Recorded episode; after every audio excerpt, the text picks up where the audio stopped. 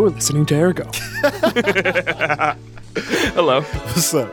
I'm Kiss. I'm Damon. And you're listening, like I said, to Ergo. What we do here is showcase the folks reshaping the culture of our city for the more equitable and creative. How you feeling, Dame? Uh, I'm cool. I'm cool. You know, just trying to make it through. Mm. Try to be responsible. I'm all right. How about you? I'm okay. I'm trying to be irresponsible and not make it through. Man, I envy that path. Between the two of us, we'll get somewhere. Even though it doesn't work either way. No, no. there's, there's no relief. There's one lesson we want you to take from this episode is there's no way out. We have a great guest uh, in the studio with us today. But first, a couple community announcements. Ergo alum Sam Trump is performing back at the California Clipper on Friday at ten thirty. I love seeing him in that room. It's one of my favorite rooms for live jazz and live soul in the city. That's one thousand two North California Avenue. And then Saturday, Ergo alum Lester Ray has a listening party for his new project. That's at Q four Radio, twenty-six forty-three West Chicago. Also, Saturday is the next edition of the Hood Wazzy. This one, we're changing up the format a little bit. Okay. We have a bunch of aldermanic candidates who have a somewhat radical politic coming into the space, and we're going to be talking to them, grilling them, seeing who's actually, if they get in office, going to be down and figuring out who to support leading up to the city election next month. So that's the nineteenth. It's at the National Museum of Mexican Art. We've got a whole bunch of people, including mayoral candidate Amara Enya in the building. And then on the twenty-fourth, Ruby Hornet and Closed Sessions are bringing back their Digital Freshness series. It's like two thousand fourteen all over Man, again. Ruby Hornet. I haven't uh-huh. heard in a while. Shout That's out Alex Fruchter. We're going to get him up on the show. Um, but Open Mike Eagle with friend of the show, Fest Grandiose, doing a beat set. And then the one and only D J Cashera spinning. Uh-huh. So that's at The Empty Bottle, ten thirty-five Northwestern on Thursday the twenty-fourth, starting at eight thirty p.m. And then as always, you can donate to us on PayPal or Patreon. That's at the bottom of ergo radio dot com. Mm-hmm. I'm at Ergo Kiss. I'm Damon underscore A F. And we're at Ergo Radio on everything. Yep. So now, without further ado, let's get to the founder and director of V A M Studio. He has a new web series called Damaged Goods on the way. We talk a lot about a whole bunch of things, mostly about how we can reshape our creative film industry in the city and beyond. Uh, Vincent Martel. Let's get it. Here we go. Yo. Here we are back in the studio. Doing it. With a very special guest. Uh, Vincent Martel is here. Yeah, yeah, yeah, yeah. yeah. Oh, thanks for having me. That was, Super first of all, an impressive sound effect. we we commend folks who just jump right in that water. Often people it. look at us like we are. No, I feel like I'm at home on some type of spectrum. I'm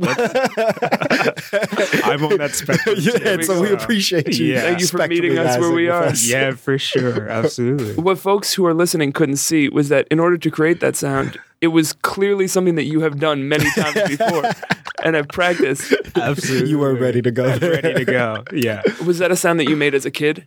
No, it's literally a sound that I usually make when I'm just super excited or overwhelmed. And mm-hmm. I honestly don't plan it. There you go. It's usually like I stumble over my words a lot. Mm. So that was kind of like my way of solving that. Yeah, it's, it's good to have an opt-out. So weird, yeah. but yeah. No, I hear you. I'm glad you appreciate it. No, though. for sure. It, the It's really good to clear dead air. You know, absolutely. Just to, to avoid that problem. So real. So did, true. Did you have any like things? I would, when I was like two, Uh-huh. I would do this thing with like my toe, I go la, la, la, la, like all the time. Yeah. No, nah, that was pretty cool. You were like, no, nah, I, I just can't remember. I'm sure I did. You were like ready for V I P. Uh-huh. Like I'm not, I'm not gonna like get too big here. Yeah, I'm not yeah, gonna yeah. do anything crazy. Anyway, let's start where we uh, where we usually start, which is in this time, in this moment, this season. Defined however you define it. How is the world treating you, and how are you treating the world? I love that question. That's badass. Shout out to Damon. Yeah, great question. You know, I, I've realized that in order to get something from the world, you have to give first. And I think, you know, last year was really cool because it was me laying the foundation for my production studio and kind of formulating my work and just giving, giving, giving, giving. And this month especially, I've just felt that love returned in full, um, already like out the gun. Mm-hmm. So that's been a really beautiful thing to see, all of this wonderful support that I didn't really know that was there, that's mm-hmm. kind of been, you know, manifesting in twenty eighteen, and now it's coming tenfold in twenty nineteen. So mm-hmm. it's treating me well. I'm I'm going with it. I'm fucking with it. Yeah. Um, I'm I'm all about the vibes and the energy. It's funny how arbitrary years are, but it actually does kind of start a new thing. Like, I feel it doesn't mean anything except for in our minds, yeah, and then it does inform how we move. Absolutely. I definitely, as this year was ending, was like, I want to stop upholding the year thing. I want to figure out. You're an annual like, abolitionist? Yeah. I want, I want to figure out how to stop. Like, yeah. yeah. I want to like make my plans on five-year scales. I want absolutely. I mean, that's. I think it's it's so important. I mean, I, I I'm a big dreamer, mm-hmm. and you know, I'm also a realist. And I think it it comes a time where you you see those dreams and you know that you can make them happen, but you know you have to be really diligent in like mm-hmm. what that timeline looks mm-hmm. like. Yeah. Um, so like I'm always, you know, we plan our production schedule three months in advance. I'm always thinking like, you know, a year or two years ahead. Um, so I'm always like laying the groundwork for the next year. Yeah. yeah I either want to expand it Hell or yeah. shrink it. Like either Absolutely. Like the way we think of a year, like yeah. do it for five years. Yeah. Or like every three months is a year. Absolutely. This is going to be of all your of all your campaigns one that's tough to get buy-in on. I think none of my campaigns work, so I'm comfortable with that. I would, I would support that campaign. Though. All right, all right. All we, right. Got we got one person. We got somebody signed got up. One in the room. Let me get a clipboard ready. So you're talking about everything that came from that legwork kind of starting to to come back in. For those who don't know, at this point in time, what is V A M? What is it doing? What are you seeing it in relationship to the rest of the world? Yeah, V A M Studio is um, an inclusive production company. We formulate video content and film content specifically for our community. Um, it's probably the most diverse production company out right now, um, comprised of women, P O C, Q P O C, trans folks, all creating film at the best quality level you can think of. Um, I think where we stand, where we stand out in the industry is, you know, there's this push for being inclusive, but no one's really putting the work into making mm-hmm. an industry more inclusive. And instead of waiting to see if shit would happen, we were just gonna do it ourselves. Yeah. Um, so we've gotten the opportunity to work with so many amazing artists and corporations who vibe with our mission. It's because that team is like crafting our, our narrative. We're crafting our, our, our company, and people are really vibing with it. it mm-hmm. It's been really, really cool. So can can you educate me for a second? Because there's there's a gap in my understanding yeah. that I would like to fill. Absolutely. So I know very clearly what production is. I've yeah. been on a lot of sets. For I've sure. seen the production process. Yeah. I get that. Uh-huh. I, however, really don't know what a production company is. Yeah, yeah, yeah, yeah, yeah. So, you know, we're... Like, uh, I imagine it's the, they hire the, the people who do the... But, like... Absolutely. And it's it's more so, it's, it's exactly that. It, we're, we're a team of people who get hired to produce content or films or whatever for other people. Um, so, I think... a production company is for hire. We're making our own original content, which is super cool, right. mm-hmm. with our first web series coming out in a couple months, short films, um, music videos, experimental films. Um, and a lot of times people pay us to do that, which is uh, super dope. Um, which that's is, even more fun than when they don't. yeah, exactly. Yeah, yeah, Like yeah, it's still yeah. fun even when they don't, but Absolutely. It's even more fun when they do. Yeah, and that's how we started is, yeah. you know, just putting in our own money, which was nothing. So we were broke as fuck. Yeah. Um, and now it's, it's again, we put that into the world and now we're getting it back and we're for hire and we're, you know, cranking out several productions a month. Hmm. How uh how many people, when you say we, I assume it's not just the royal we. How many people are we talking here? The royal we. Yeah, I, there's there's about twelve people, um, and that's just in Chicago. That consists of, you know, uh, director, photographers, um, editors, sound people, um, art directors. Um, and now we're growing our team to New York and mm-hmm. L A and now Atlanta. And now working with directors in London. um, all kind of surrounding this mission of, you know, being inclusive and, and pushing the industry in a new direction. Yeah. So you like messed around and got a staff. Yeah, I you know. You like ended right? up now it's being wild. Someone with a staff. It's nuts. It's nuts. How have you learned how to be someone who leads a staff? Because yeah. very few, I mean, some some people we've had on, we've had people who like lead a nonprofit or whatever, or are artists who work in collaboration. Absolutely. But there are very few examples. Yeah. The same way you're talking about push for inclusivity, there's all kinds of things in how the dynamic in a room plays out uh when you're making something that informs that. So how, what are the models for you, if there are any, of how to like lead a staff? Yeah. And I think that has been like my biggest challenge, is figuring out how I can properly lead a team of my peers. Mm-hmm. Um, a lot who, who know a lot more than me about the industry. And what I've learned first is it's not about you. Um, that mission that you create is the priority. Um, so putting myself second to all of my other, you know, team members is is incredibly important. Um, fostering their growth as artists and human beings and connecting with them on a fucking homey basis mm-hmm. is is so important as a leader. Um, to get people encouraged and motivated to kind of, you know, fulfill whatever you need fulfilled. Um, It it takes a lot of, you know, uh, adjusting. Mm-hmm. Everyone's different. Um, so your leadership style has to reflect those different personalities. Yeah. Um, you can't lead s- someone might be a bit timid the same way that you will lead someone who's super outgoing yeah. and adventurous. And um, I think you have to be considerate of the personalities and the energies that you're you're fostering. Yeah. So you said you learned it early on, like you can't putting the team before yourself. I learned the hard way. That was, that's what I was about to ask. Did you learn that from intuition, or was there like a lesson? You're like, or, hey, or stop struggle? Putting yourself before the team. Yeah. Yeah. As much or as little of the story as you want to share, what was yeah, the learning absolutely. moment? Absolutely, yeah. I think the cool thing about V A M Studio is it's we're constantly communicating within the group.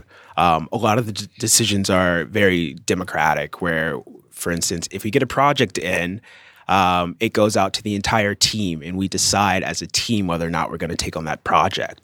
And that can be with a small indie local artist or like a huge national corporation. Um, I think, you know, giving everyone that transparency is super, super important. I, I hear what you're saying, I'm, and I am curious, like, how did you learn how to do that? The feedback. Again, mm-hmm. that yeah, transparency is super important, and I think hearing feedback from the group on yeah. um, things that I could improve on, I think first is a bit of a sting, but yeah, I think one great thing that I am is a listener. I'm a great listener, and you know, whatever criticism or critiques I get, even though I might be a little ignorant about it at first, I always reflect on that mm-hmm. and I always try to do better. Um, so the feedback and that transparency is is that was given to me and kind of motivated by my team and my crew um, allowed me to see things that I needed to pr- improve on yeah. and work to improve on them. Yeah, I want to talk about something that jumping off of that that is not specific to this work, but it's just something I've been thinking a lot about, which is defensiveness. And yeah. I've been really noticing the times in which my response comes from a place of defensiveness rather than a place of like openness or listening. And very rarely does it have to do only with what the other person is saying. Right. Um, and so I still know that I have that reaction, but I'm trying to like be able to identify like, why do I jump to that over something else? And it's been, it's, it's been a real challenge. So I'm curious for both of y'all, uh, like, is that a reaction that you find yourself going to? And, and what do you think like motivates it, and how are you working through it? Yeah, I think it used to be that way for me, where I was super defensive over everything. And it's because, um, I mean, I I don't have a mentor. I don't come from the production industry. I don't come from money. Uh, so it's I was working incredibly hard to build something. And whenever mm. I got a critique, I took it as a critique against that thing. Um, I think, you know, first realizing that um, – you just have to, you have to remain open-minded if you're willing to grow. Yeah. And I think this point in my life, I'm really excited to grow and learn, right? And you can only do that when you're getting feedback yeah. from people. Um, you have to remain open to that if you're willing to grow. And that's that's one thing that I've learned, and I've benefited from that firsthand. Yeah. What about you, Dan? Yeah, it's definitely something I feel, and even more than just personally within my body, uh, I see it as like prevalent everywhere and with everybody. Yeah, I hate to always like go back to like the entire history of humanity. We should have made a short form podcast if we weren't going to do that. But you know, I, I think it is a, a, a evolutionary survival trait, especially for our current environment that is like really anti-communal and and rooted in violence. And so, I think part of it is we are used to critique or someone naming or poking at our vulnerability, uh, I think leading to being exploited or competed with. Um, and so we have just like developed these responses that are, are very triggered by any type of opposition. Mm. Um, I think also the way we are taught to give feedback and critique is not necessarily balanced or affirming or like proactive. So when I feel defensive, because often in spaces I try to be very transparent and accountable to my limitations. And so, you know, getting a critique, you're not telling me something new. Yeah. You're telling me the thing that I'm trying to deal it's with. Like I've had that conversation four times with me already. So, yeah. so, so, so for me, that the, the defensiveness is not as much you're wrong or, you know, I'll show you, but it's like, okay, well then what can you do to help? Mm-hmm. Yeah. And if you're not coming with that, then I'm, it, I sometimes find myself in a point of like wanting to dismiss yeah. or wanting to separate or wanting to, um, Not, not not overcompensate. I have to resist the urge to like be petty. Yeah, yeah, yeah. Story of my life. Because it's like, yeah, I know. Uh, yeah, you know, I'm dealing with the same reality of the world yeah. that everyone else. But is. What are you yeah. contributing? Yeah, uh, and so it is. It is. It is then frustrating to be like, oh, you're uncomfortable, um, especially, I think, in positions of leadership, yeah, yeah. When, where you are expected, or all, even if you're not expected, you are giving more proportionally to whatever the collective work is or the yeah. collective goal is. So yeah. it's really a hard like thing to accept that most people don't know how to communicate. Absolutely, I think their their discomfort uh, yeah. or the things that they observe. Yeah. And you touched on a really good point, and vulnerability, I think, is a really important part of learning and taking that feedback without getting defensive and. Yeah. You know, as a as a black man, right, we're right. taught not to be vulnerable mm-hmm. from birth, right? Mm-hmm. Um, and so th- that being a very important tool in order to grow, it's we then have to figure out how do we overcome society's expectations of how we're supposed to look when we yeah. get feedback or mm-hmm. how we're supposed to respond. And that's that's present for any marginalized community. Yeah. Um, But I think vulnerability is a big part of learning and growing, and mm. you have to remain vulnerable um, if you're willing to learn. Yeah. And I think the the the neoliberal shift of like really overemphasizing the the notion of like the rugged individual yeah. who, you know, like the Jay-Z story, like you have to be perfect to be seen ex- as successful. Yeah. And so that, I think, teaches to further suppress vulnerability beyond like what human beings already do. Yeah. But in this world where you gotta be, where you gotta brand yourself, you gotta market yourself, you yeah. gotta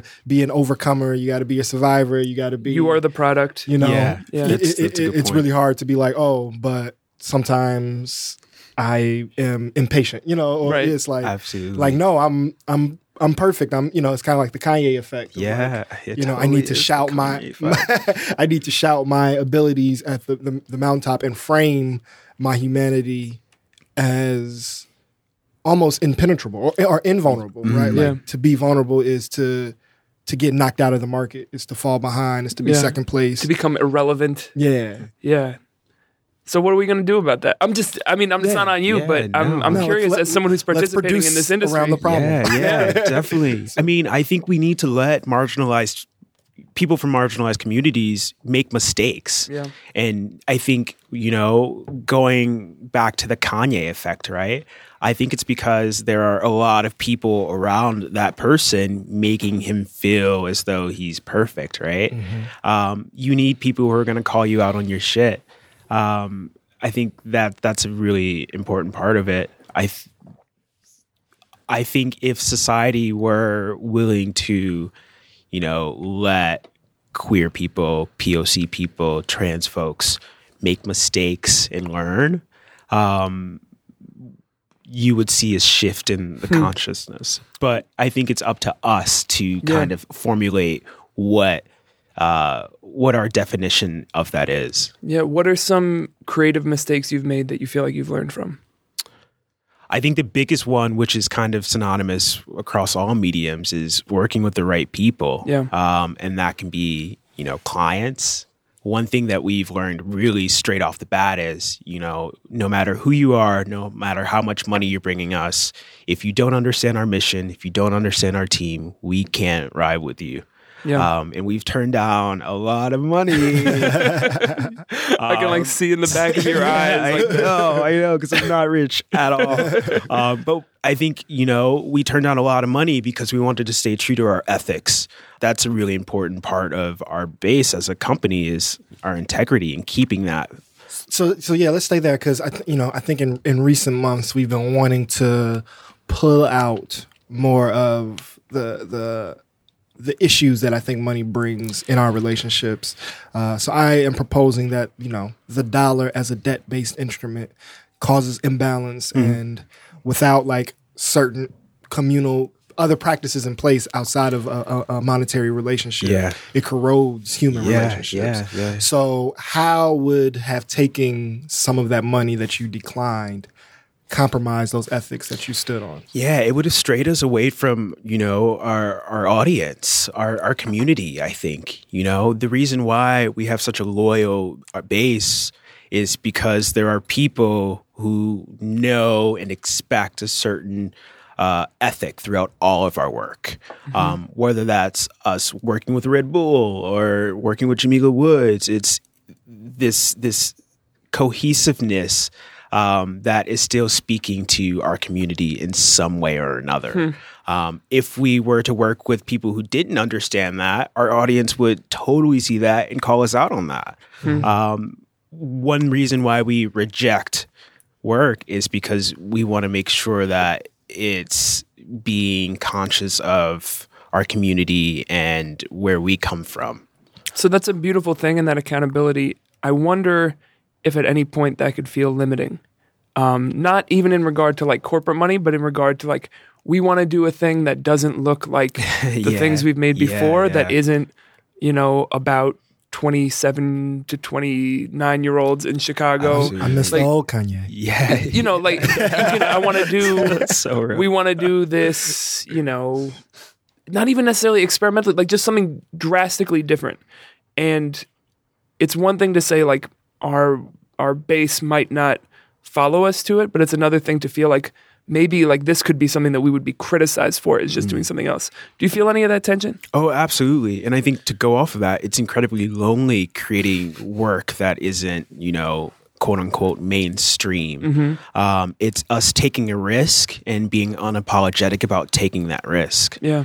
Um, that's that's something that we we think about all the time, is, you know, it might It might limit us um, as far as who we're reaching, but it's always reinforcing the the relationships that we already have with those community members. Mm-hmm. Out. So I, I've heard you say "we" and "our community" yeah. a lot. Do yeah. you do you have uh, do you define that community? Um, I mean, it, it's a number of things, and I think that it has to do with, you know, me just fucking with being an intersectional artist. You mm-hmm, know, mm-hmm. it's it's that community is filled with artists of color. That community is filled with underground and independent artists. Mm-hmm. That community is filled with queers and the L G B T Q community. Um, there, there are so many communities that kind of is the essence of who I am and who mm. my team is. And, you know, that's something that we're always looking out for, mm. which I think in turn uh, is really cool, because you see this, this range of content from us where mm. we're not just focusing on one specific uh, marginalized community. We're mm. focusing on them all. Whereas, you know, we can do a project with Uh, Jamila again. I love Jamila. Yeah, she's part of the fam. Ergo alum. What's today? Tuesday? Tuesday. Saw her on Sunday. Dope. dope. Jamila's dope. She was doing well, well. I saw her last Wednesday. All right. So all right. Yeah. All right. yeah. Um, yeah. I mean, love Jam. And I think Jam has taught us a lot about intersectionality as well, because she's she's such a great example of it. Mm-hmm. Um, but it's... Did us. you just one-up us with the nickname? oh, Jamila, Jamila. I just call her Josh. I, I didn't know that we were at Jam level. That, there you go. That's pretty good. Sorry. No, it's cool. No. It's actually funny. I when I told you I felt like home here. When I saw her last week, I, I've heard, because I've been, I produced this other show that's all poets, whatever, and they, many are people who she's very close to, and they call her Jam, and I've been around her in that context, and I saw her, and I was like, hey, Jam, and then I was like, oh, did I? Oh, you, you took it too far. You yeah, got a little yeah, too comfortable. I got a little, little too comfortable. So, oh, but yeah, going so, going back to my point, uh, it, I think it shows the range where we can work with artists like Jamila, and then, you know, do a project with Red Bull, and then a project with Apple, and then do something with Grindr, and then go back and do something with, you know, Chance the Rapper. Mm-hmm. I think that just goes to show. I think Chance, you know, should be in the Grindr video. Touching. Well, what kind of projects when it's like a corporate account like that is? Are we we're talking about making like? Is it ads? Is it web pieces? What is it? Somewhere in the middle? What are you making? Yeah. So I mean, it's it's more so. Whenever we get pitched something, mm-hmm. we're always pitching something back that's even mm. crazier or, or weird, yeah. or like we're always pushing the limits. So if we get pitched something from a, a company or a corporation or whatever, we look at it. Usually, we, we roll our eyes um, and then think how we can make it better. Um, so that. I mean, for instance, usually it's it's short films, it's, yeah. you know, experimental works. It's, you know, how do we create this uh, ten-minute video on young poets in Chicago for Apple? You know right. what I mean? And what does that look like? And how can we make that more experimental than just like your typical ad? Yeah. Um, so it's us like, you know, getting the opportunity and then totally twisting it and yeah. t- throwing it on its head. Isn't it amazing how many people have really well-paying jobs who come up with really bad ideas? So many. Like not people. Like awful ideas, but just yeah. not creative ideas. No, it doesn't surprise me actually. Yeah, yeah. I mean, I mean, as long as those people know that there are other people out there yeah. with better ideas, and if they're willing to give them money to execute it, then I'm all good with that. How do I won't even say you. But you as a part of the we yeah. that I feel a part of. uh, yeah, yeah. How do we, yeah. um, who are working to break down some of the like fragmented, oppressive obstacles in terms of inclusion, participation, yeah. uh, whether it's the political, the cultural realm, protect ourselves from co-optation in mm-hmm. a time where that mission is very marketable mm. for folks who don't really care about it. They just want to stay. Re- so let's say like an Apple, for example, right? Like Apple's cool in their aesthetic, I guess, but I don't think on the whole as a, cor- you know, as a transnational corporation, they really care about the yeah. mission of diversity. So I'm not like shitting on whatever no, the project was, yeah, yeah, just no. to be clear. Yeah, yeah, but like I'm, I'm trying to figure out those standards for myself of like, we want to do this. How do you like then measure entities with more power wanting to exploit that work or that mission? Absolutely. That's a great question. That happens a lot. Yeah. Um, I think it happens a lot. Um, I think in what I've done to protect myself and my production team is we vet everyone hmm. and we do research, uh, a lot of research before we'll even consider going into a deal with anyone. Um, and you know, that I think has saved us a lot of headaches. Whereas, you know, say a corporation, a client, someone with an idea or a pitch comes to us, um, where we're not only like doing research on that person on like a business level, but we're also stalking their Instagram. We're also Ooh. stalking their Twitter and mm-hmm. seeing what they're saying about politics. We're mm-hmm. also like going into each member of their team. And that's that's a similar route that we take when bringing people onto the team. Um, before we hire anyone, we're we're vetting them for, you know, months, sometimes even years before we invite them onto the team, because we want to make sure that their ethics are aligned with us. Mm-hmm. And that's something that you don't get via email. Mm-hmm. You think you have to dig a little deeper and mm-hmm. take a little time to make sure that, you know, that person will respect who you are. Um, and all of you. So, so what I hear from that is like separating the human from the yes. corporation. Absolutely, yeah. Centering that relationship. Yeah, yeah, definitely. And don't be afraid to, you know, vet your people uh, or vet people who come to you. Are there any great stories of something that you found on some corporate client's Instagram that made you go, you don't have to get into the who they yeah, are if you yeah, want, but something yeah. that like, like, oh, this is a hashtag that we are not going to be working with? I mean, it can be as simple as like a Trump follow, you know? Well, I mean, yeah. yeah. Where we're easy. Just like, oof. I don't know if this is going to work out. It is a, it is really nice when people just snitch on themselves. Yeah, absolutely. Yeah. So you provided us with all of the information. And thank you for laying down the, the template. we, we found the Scooby snacks. So on the other side, right? Like, so that's like the folks who have relation to power. On the other end, like the proverbial mixtape passer outer, mm. right? Like, like I, you know, you, you have an infrastructure that is so coveted in our digital content driven world, and especially in Chicago. You know, similar to like a you know a, a studio engineer for like music or or a producer. They're like, oh, put me on or let me get in. Like, how do you?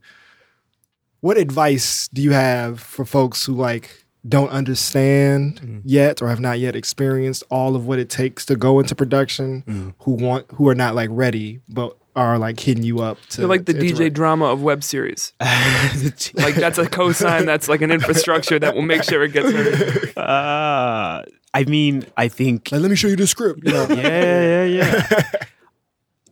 I, I think about myself. I mean, just two years ago, we got incorporated as a production company, and before that, again, I don't come from the production industry. I had no connections whatsoever, mm-hmm. minus like my friend Sam Bailey. But it was incredibly lonely because you feel like you're just out here by yourself mm-hmm. trying to make something bigger than yourself happen. Mm-hmm. Um, one thing that I found really cool is, you know, you have to reach out to that community.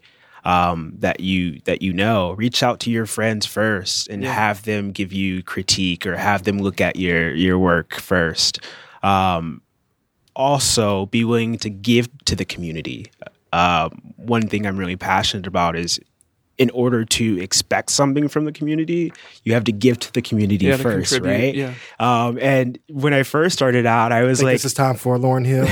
Yes. Reciprocity. Absolutely. That'll be in there in post. Perfect. Perfect. Um, when I was first starting out and I was trying to like spread the good V A M word and like no one was really biting. And I was yeah. like, what the hell is going on? This is so dope. Like this could be huge.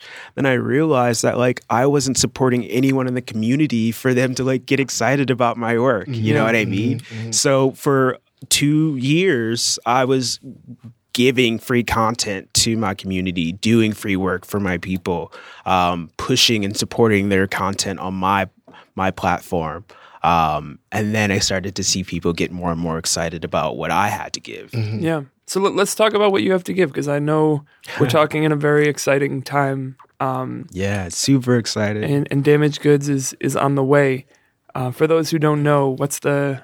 What's the story? What do we got? What are we about to see? Yo, Damaged Goods, I'm so excited about. And every time I, I talk about it, I just have like the biggest Your smile eyes. on my yeah, face. Yeah, yeah. yeah. It, it was the opposite expression of when you thought about all the money that you turned down. It's so real. God. Now I'm thinking about it again. no, uh, think about Damaged Goods. Damaged, damaged goods, goods. Damaged. I'm back. Uh, Damaged Goods is just really beautiful. It's a gritty, authentic story, kind of inspired by me and my friends, um, centered around four creatives of color hustling and try to make shit work and happen for them. Um, I think the cool thing about Damaged Goods is we're we're going into creatives in a way that I haven't seen portrayed before, where we're seeing them in the workplace and what they're experiencing.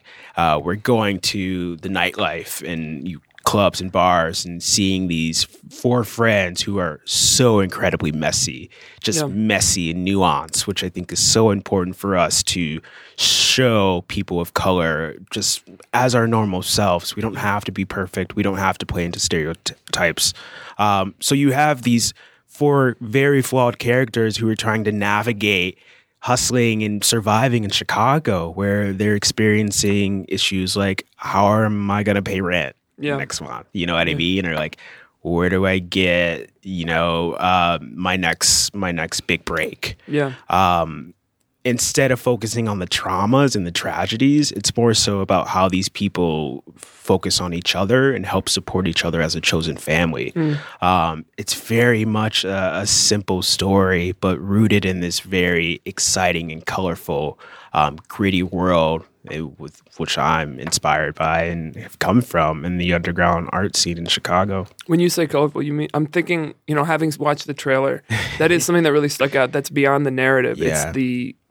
the very, um, like, not fluorite, but like past, pastel isn't even really the right word, but the, the way that the aesthetic and the way that it's shot, like, looked different from, yeah. because there are, not specifically the same, but there are a lot of web series about four friends trying to navigate their twenty-somethings. So I'm curious, in thinking about the aesthetic, like, what are you trying to, what world have you been trying to craft with it? Yeah, so it's kind of that that community that I was talking about earlier, mm-hmm. where, you know, it's it's colorful visually, where it's, I'm a colorful guy.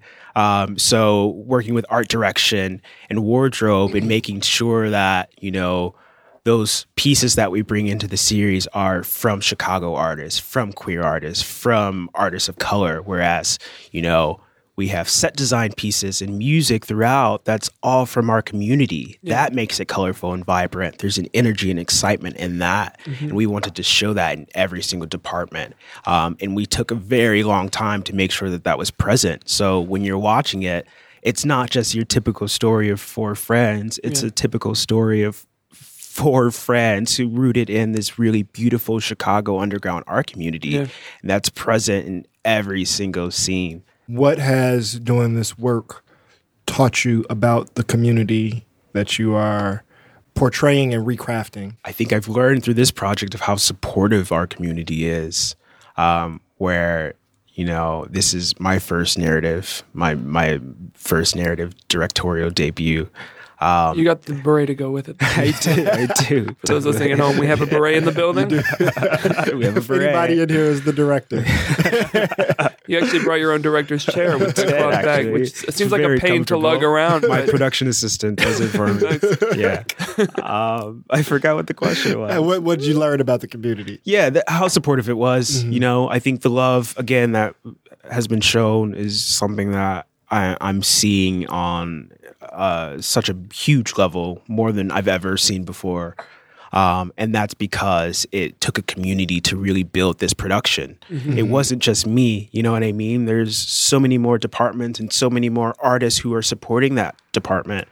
Um, and it feels just like a community thing, you know? It's so, it's so cool. It's so gritty.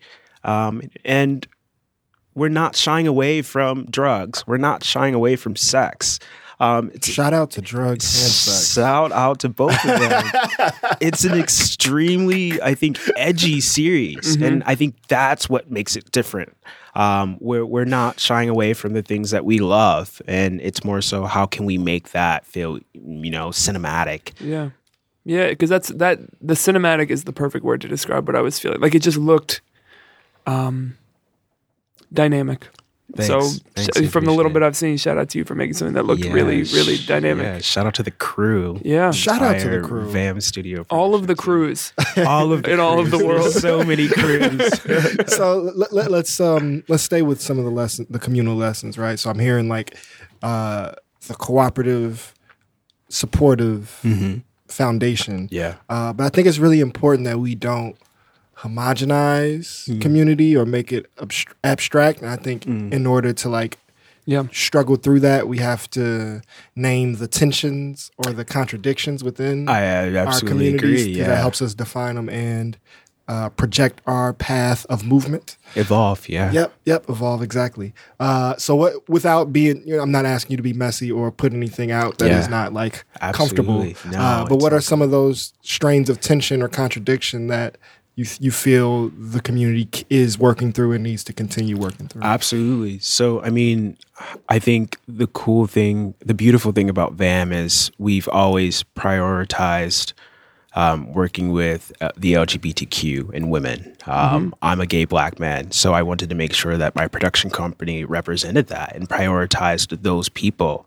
Um, I think what we're seeing now, specifically in Chicago, is how supportive uh, institutions have been specifically towards um, cis hetero men, mm-hmm. and how disruptive that can be when those men aren't supporting and creating safe spaces for those other. Um, the crazy thing is, you know, V A M is unique because we've never prioritized um, straight men. You know what I mean? Ever. Mm-hmm. Fuck um, I mean, nah, fuck them. They're they're they're super I'm supportive joking, of I'm us joking, too. I'm and joking. we have we have we have one straight guy on our team. The, the, um, the honestly, I find that tokenizing. Welcome to my world. Yeah, yeah. Uh, but I think, you know, we need more places like V A M to, you know, create safe spaces and safe environments.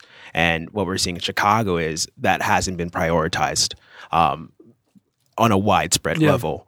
Um, and that's one thing that we've always fought against. Mm-hmm. We're always trying to make it inclusive. We're always figuring out how we can make things more safe. We're always trying to be a resource and a vessel for for those people. Um, specifically for Black and women of color. Mm-hmm. Um, women of color, have, I think, I mean, I don't want to get emotional, but my existence as a gay Black man has everything to do with Black women lifting me up throughout the years, um, my entire life.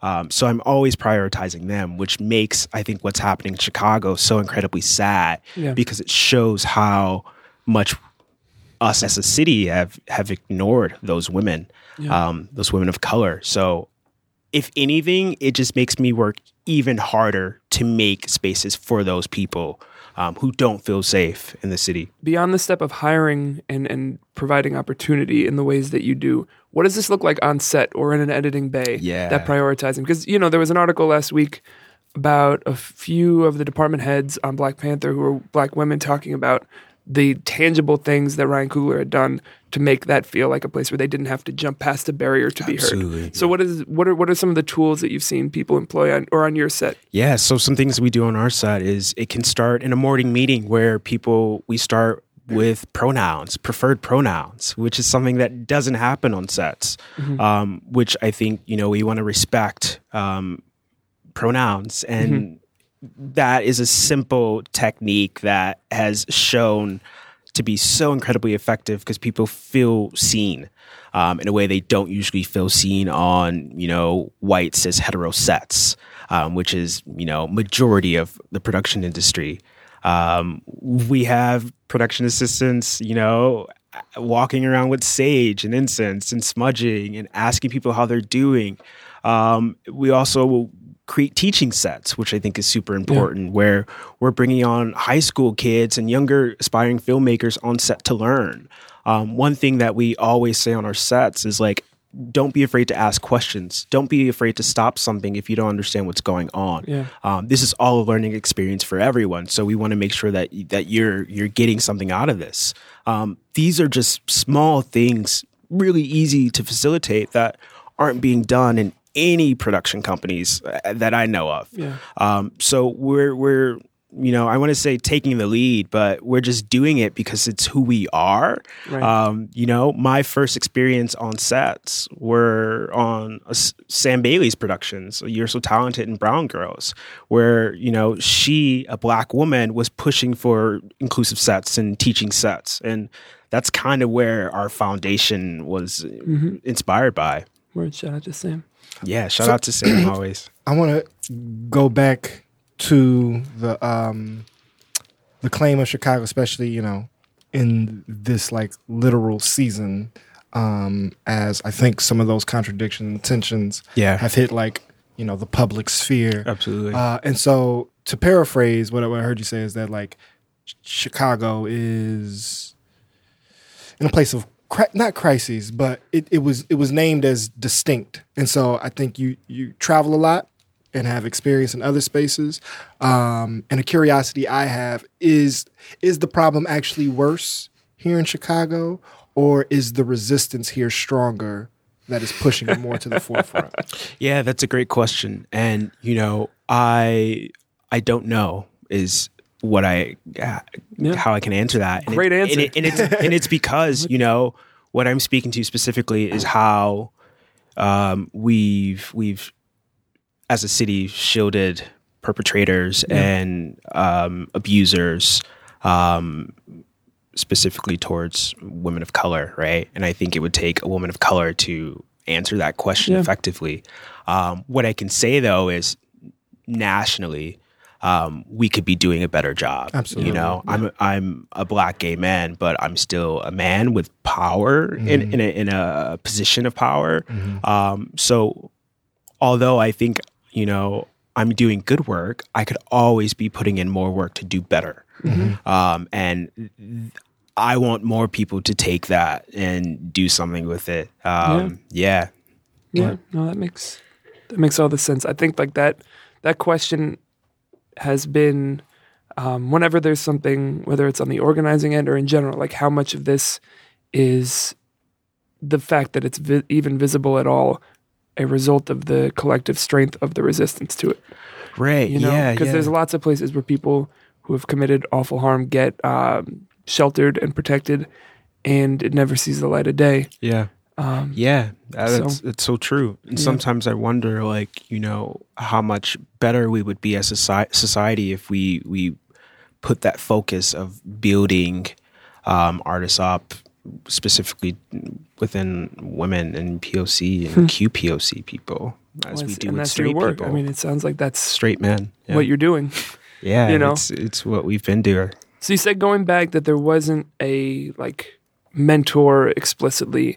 Are there, even if it's not a one-to-one comparison, but as you've dug into this industry in different ways, are there lineages that you see yourself in in terms of trying to build this container with this particular goal? Like in the seventies and eighties and the nineties and the sixties, were there people doing a version of this that you've been like, oh, there's an echo of what I'm trying to make? Also the aughts of the two thousands. Nah, we're skipping that. That's allowed. Um, I just don't think of that as history yet. We're getting close. Um, I'm covering my own lane. Mm-hmm. And, you know, it, it's lonely because I don't know any anyone who I'm particularly, um, you know, crafting my career um to emulate. Mm-hmm. Um, I kind of see what we're doing as revolutionary, and it's kind of uh, a, us laying the foundation for the next generation of artists mm-hmm. and filmmakers. Um, so no, mm-hmm. no, I don't. I can't think of one specific person or one specific thing that has kind of uh, been a template for me. It's been me kind of figuring it out and experimenting yeah. um, as best I can, which is, you know, scary, but also incredibly gratifying. Yeah. Um, because we're doing it on our own terms, where we're creating our, our new expectations that, you know, maybe people ten years from now will look at and see as something. Yeah. So in doing, in learning that way, one thing that I, you know, because even just in the, In the media that we've made, I, we've we've taken that same kind of approach in certain ways of yeah. like, let's make with what we have, and then what comes out of that is you learn both the remarkable potential of doing things, and then also you learn your limitations right. very quickly. Yeah. So at this point, not even just when you started, but at this point, are there things that it's not that you wouldn't be able to, but at this point you don't know how to do yet that you're really excited to figure out how to do? Yeah, man. I'm like, I mean, with this web series, I'm excited to yeah. kind of get into the industry in um, a national level. And I think Damaged Goods for us is a template for us to really get into the industry hmm. and shake shit up. Um, that's one thing that I'm super, super excited about that I, I don't really, I think one thing that we need to think of is um, opportunities. And in order for you to kind of know that you can do something, you need that opportunity first. Mm-hmm. Um, people from marginalized communities don't really get those same opportunities that their white counterparts get. Um, so I'm just trying to get these opportunities. And I think the cool thing is every time we're giving that opportunity, we always kill it. It's just a matter of getting them. Mm-hmm. Um, and that's what we're doing is we've laid the foundation. We're expanding on a national level. People are buzzing about us. Um, so let's take these bigger opportunities and, you know, capitalize on them. What, what does that look like, right? Because opportunity and access is like a step. Mm-hmm. And then what, what is the projection of once that access is yeah. somewhat, right? Like we'll always need more accessibility, but mm. once we are at a better place than where we are yeah. in today's reality, yeah. what do you see? And this is not like yeah. something you have to do, Absolutely. But like your vision or dream yeah. of what is the yeah. a potential result of that access. Absolutely. Well, I think, you know, one thing I think about is my definition of success. Mm-hmm. Um, and my definition of success is, you know, creating opportunities for my community. So as we expand on a national level, it's then my goal to figure out how I can bring these opportunities back to my city. Hmm. Um, so say we get a development deal off of this web series. Um, it's then, okay, how do we bring all of these opportunities back to Chicago? That right. can be, you know, us shooting in Chicago. That can be us hiring Chicago artists. That can be bringing in all of those people that we've worked with potentially. Mm-hmm. Um, but I think it, it's more so how do we expand, but also bring our community with us while we do that. Yeah. Um, I think in turn, you see, you know, as I get on, Chicago gets on and vice versa. And there are more opportunities coming our way. We've seen that with Brown Girls. We've seen that with, you know, whatever your favorite musician in Chicago is. Yeah.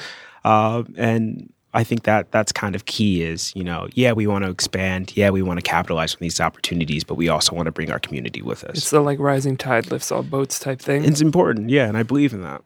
I like a seafaring analogy. I have to pee now. Yeah, we. I'm just kidding. I was like, well, we can take a break. Um, so we're we're getting toward the end, but you know, we, we've gotten, I think, a pretty clear understanding of the ethos and the step specifically right now for for where you're seeing this going. Um, I want to go back a little bit to you know two years ago, two and a half years ago, when you're on set on uh, on Sam Bailey's sets, mm-hmm. and you're trying to figure out, you know, what this what this future could look like. Are there things that you thought were going to be part of the equation then that you've had to discard since then? You know, I think V A M has grown so quickly. Yeah. You know, in just two years, we've done so much. And one thing that we do that I want to do more, um, that I didn't really think would be part of the equation is um, we help fund um, productions from artists who might not have finances to do so. Mm-hmm. So within any one of these like budgets that is a bit higher, um, we will put in a studio fee. And mm-hmm. within that studio fee for any other production company, it goes to their vacations, their their mortgages, rent, whatever.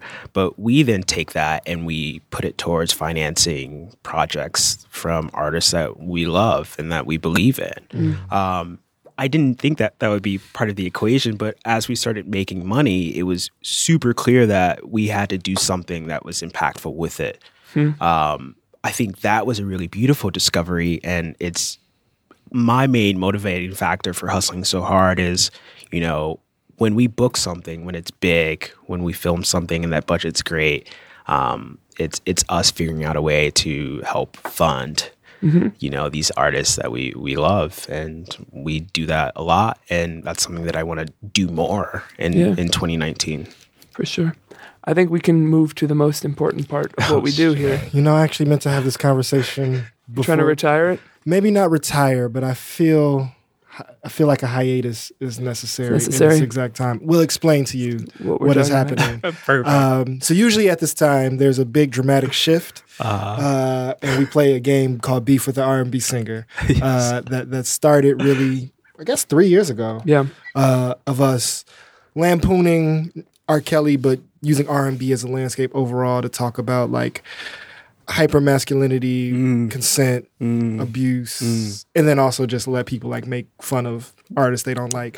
Uh, and so it's it's it's using humor as a tool, yeah. but like I think in this exact moment, yeah. uh, it does not feel comfortable or appropriate. So I won't say retirement because the work still has to happen. Yeah, so R and B singers have run amok. We're gonna yeah, do, you know, what we'll do wild. We'll just put it to be continued, like R and B singers do on a video, and then it never gets followed up on. That's perfect. So. Yeah, so to all the to all the devout listeners out there that were waiting to hear this, I think they'll understand. Edition, yeah, we're gonna we're gonna take a little break and we'll, we'll reconvene, re-strategize, and see, T P D, and see if there's I other ways that we can that. have that conversation. That's great. So then, before we get out of here, are there any of the bajillion themes we've talked about so far? Anything you want to circle back to? Anything you feel like you didn't get a chance to explore? I mean, prioritize. P O C, Q P O C, women, trans folks as much as you can. Um, I think we have to create safe spaces. And if you have any sort of platform to do so, um, you're responsible. Mm-hmm. Um, don't be afraid to. It doesn't take a lot of work. You know what I mean? I don't even have a business plan.